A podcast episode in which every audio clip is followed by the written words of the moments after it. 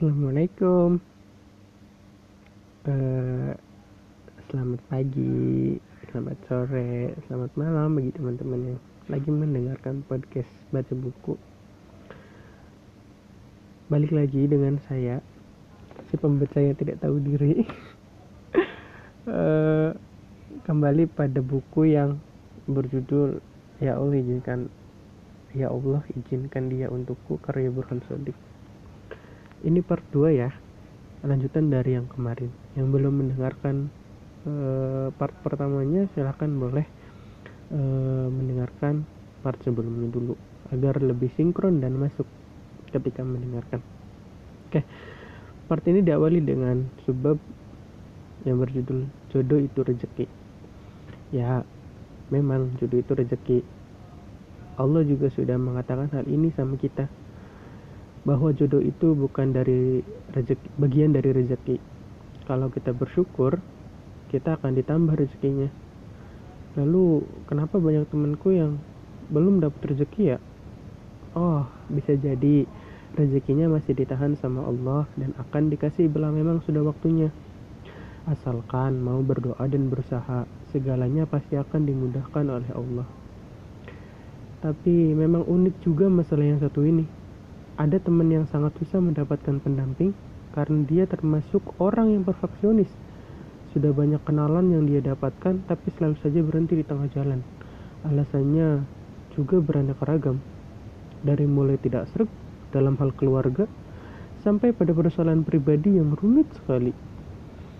Kalau pesan Rasulullah sederhana saja, carilah yang paling baik agamanya. Lalu teman-teman mengartikan kalau begitu misalnya sudah ada beberapa wanita yang semuanya sudah baik agamanya, maka carilah yang paling cantik. Benar tidak pemahaman semacam ini ya? Tetapi tetap saja menurutku agama itu menjadi sangat penting bagi jalan pasangan. Sebab bila pasangan kita tahu agama, maka akan lebih mudah mengurus keluarga dia akan mampu menempatkan sesuatu sesuai dengan haknya. Dia pun akan melakukan kewajiban-kewajiban agamanya dengan baik. Bagaimana bagaimana mungkin seorang perempuan dipimpin oleh imam yang tidak tahu arah kiblat? Dapat dipastikan keluarganya akan berantakan. Tidak ada tujuan yang pasti, hanya berjalan apa adanya. Tak ada kesepakatan mau menjalani hidup seperti apa. Yang penting hidup dan bahagia di dunia. Ibaratnya lokomotif, suami penentu ke arah mana gerbong keluarga akan melaju. Dia juga yang akan mengarahkan istrinya menjadi solehah atau menjadi salah kaprah. Dia juga nantinya yang akan mendidik anak-anaknya agar cinta Allah dan benci sama setan. Hmm. Kemudian ada sesi curhatmu ya. Saya akan bacakan. Saya perempuan, Pak. Saya sedang dekat dengan seorang cowok, tapi cowok ini agamanya kurang kurang bagus. Namun saya sudah terlanjur sayang sama dia. Nah, kalau saya nekat menjadi istrinya, apakah saya bisa mengubahnya? Saya takut bila saya meninggalkannya berarti saya telah meninggalkan dia dalam kesesatan. Bukankah itu zalim? Lalu kalau saya tetap menikah sama dia, bisakah saya mengubahnya menjadi suami yang soleh? Atau malah saya yang nantinya akan larut dan mengikuti kebiasaan buruknya? Bagaimana Pak? Apa yang harus saya lakukan? Sebab saya pernah dengar kalau seorang istri akan sangat susah mengubah perangai suaminya saat suaminya di awal sudah punya kebiasaan buruk. Sang istri tidak mampu mengubahnya sedikit pun. Bagaimana Pak? Apakah benar semacam itu? Kisah itu bukan untuk aku, tapi itu hanya sekedar curhat dari seorang yang butuh bantuan. Memang agak susah bagi seorang istri untuk mengubah suaminya. Yang ada dia, yang ada dia bakalan tercebur pada kesalahan yang sama. Karena suami memiliki power yang lebih dibanding istrinya. Dia juga punya wewenang yang tidak sebesar suaminya. Oleh karena itu, sebaiknya dia mencari sosok yang baik dalam hal agama dengan harapan suaminya kelak akan mampu membimbing dia menuju kepada kebaikan. Adapun kekhawatiran bila meninggalkannya akan menjadi susah dan dikira meninggalkannya dalam kesesatan, maka dalam hal itu dia tidak sepenuhnya benar. Karena akan ada orang-orang yang lebih pas untuk mendakwahinya, yaitu para ustadz. Dan bukan justru wanita seperti Anda. Nah, Dari sekian ulasan tadi, aku merasa bahwa lelaki dan perempuan punya sudut pandang yang berbeda. Lelaki ingin perempuan yang segala-galanya, cantik, luar biasa, keibuan, pintar masak, dan bisa menjadi tempat lelaki berteduh saat masalah hidupnya bergemuruh. Tapi wanita lebih memandang pria dari sudut seberapa mampu pria itu menopang dirinya, memberi laluan, perlindungan, dan ketenangan saat gelisah menghadang dirinya. Maka fisik tak lagi menarik bila kepribadian tidak begitu baik. Cantik dan tampan tak lagi menawan manakala segala keluhan tidak ditanggapi dengan senyuman. Apalah guna wajah rupawan bila tak ada harta di genggaman. Semua akan menjadi komplit dan nyata manakala Anda mendapatkan orang yang mendekati sempurna. Wajahnya mengagumkan, seperti hati dan kepribadiannya yang hangat dan menenteramkan. Itulah kenapa sering kita lihat pasangan yang tidak balance. Maksudku, mereka beda banget antara satu dengan yang lain. Yang satu sangat cakep dan memesona dengan parasnya. Tapi satu lagi biasa banget, seolah heran saja kenapa dia bisa mendapatkan istrinya. Kuncinya adalah pada dua paragraf di atas karena ternyata fisik saja tidak cukup untuk membuai seorang manusia. Kenapa, kenapa mesti DP dulu? Ini sebuah baru ya. Tahu DP kan? Down payment alias uang muka dalam sebuah niat menikah. Dalam sebuah niat tanda kutip menikah, sering kali teman-teman tidak sabar dengan menunggunya sampai halal buru-buru menunggu, bersabar sejenak saja kadang tidak mau, hingga akhirnya lebih suka memilih untuk memberi DP dahulu, yaitu dengan memberi sebuah janji atas nama komitmen, hitam di atas putih, atau hanya sekedar berjanji untuk sebuah cinta yang akan halal pada saatnya nanti. Kenapa? Karena mereka tak mau sang calon diambil orang atau malah pergi melupakan dirinya. Ironisnya, mereka lalu menjadi orang yang merasa tenang karena tidak bakalan ditinggal oleh kekasihnya. Eh, mereka tidak mau disebut kekasih. Ya sudah, berarti mereka hanya teman. Ups. Mereka juga tidak mau kalau hanya dibilang sekedar teman.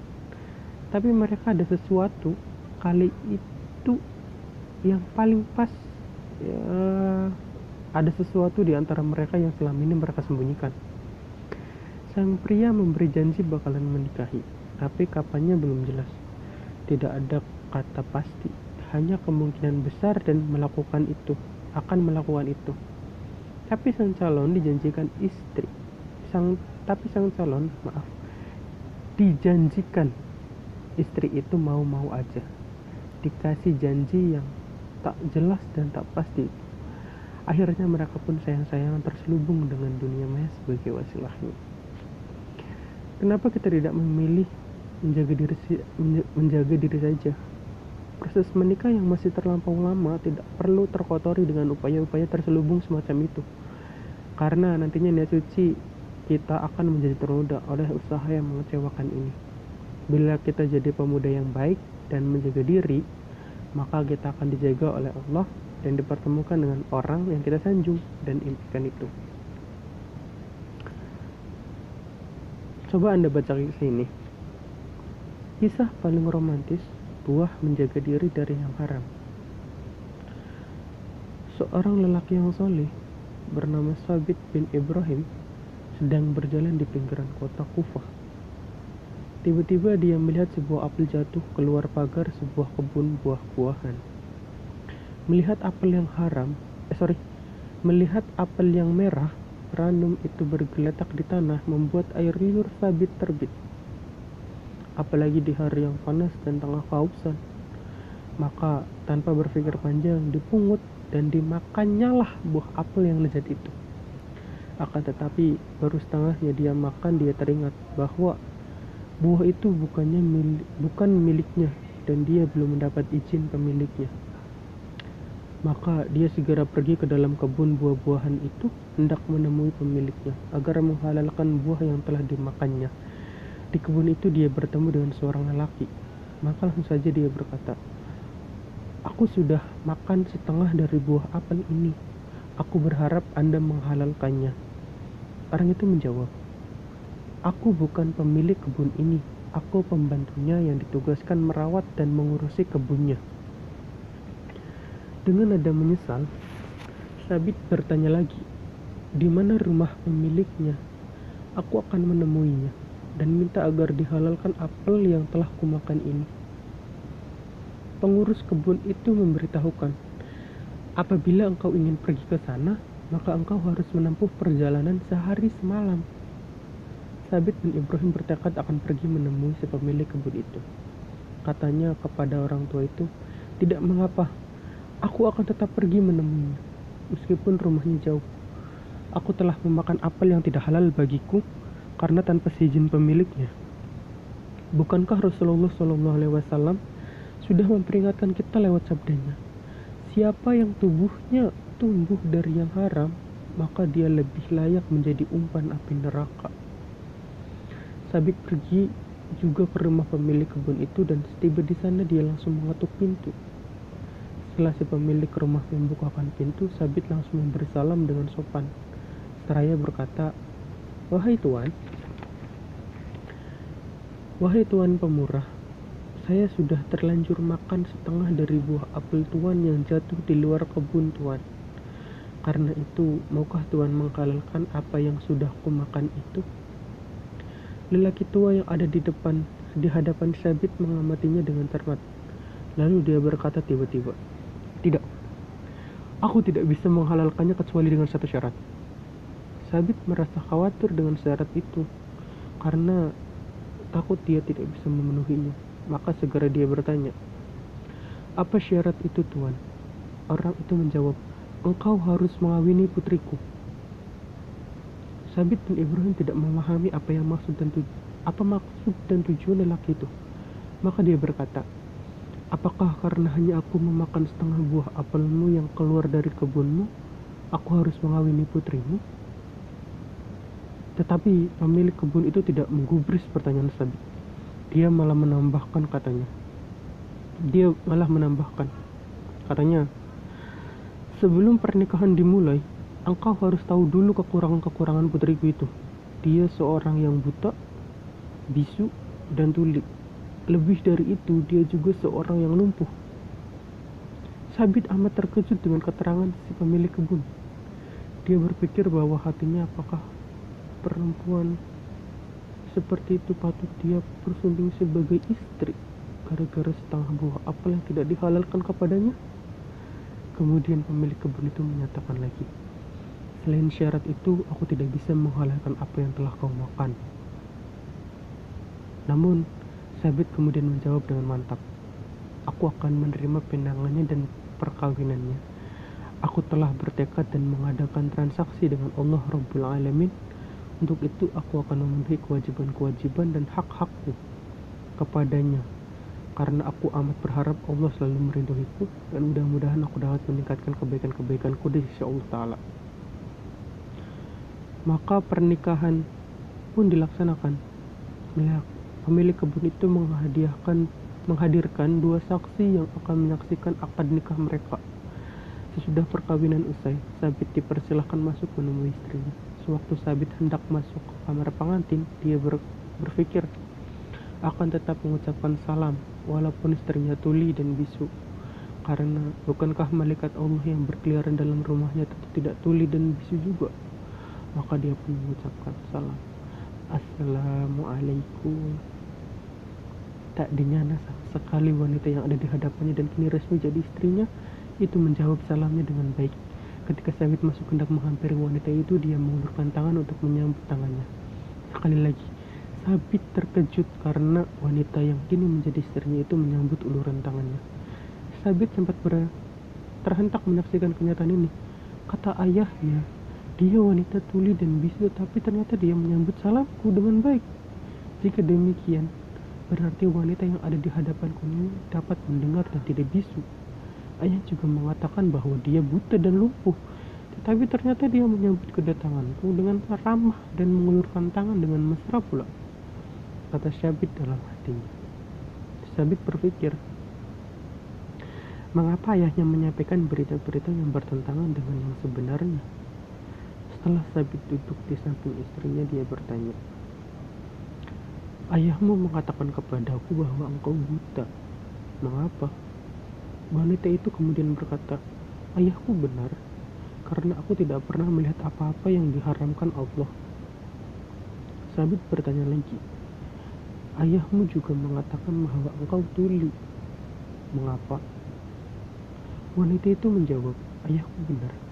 Karena aku tidak pernah mau mendengar berita dan cerita orang yang tidak membuat Allah ridho. Ayahku juga mengatakan kepadamu bahwa aku bisu dan lumpuh bukan? Tanya wanita itu kepada Sabit yang kini sah menjadi suaminya.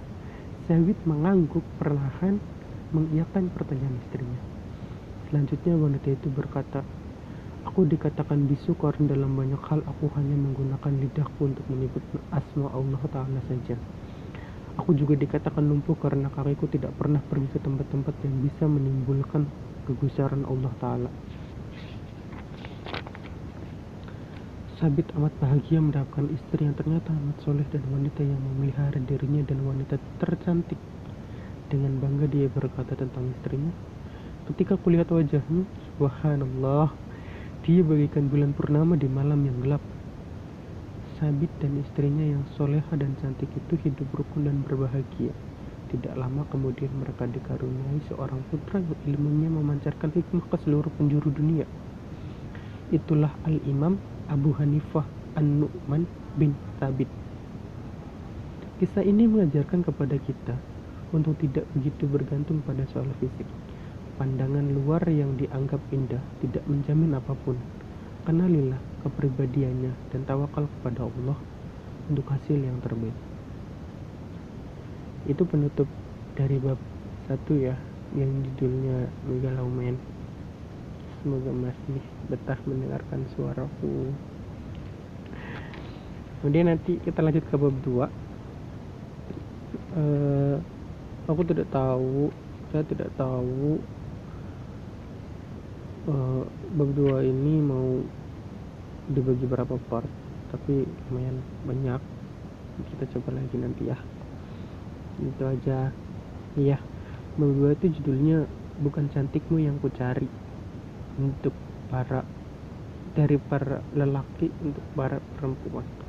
Dari para ahli untuk para uhti. Itu ya.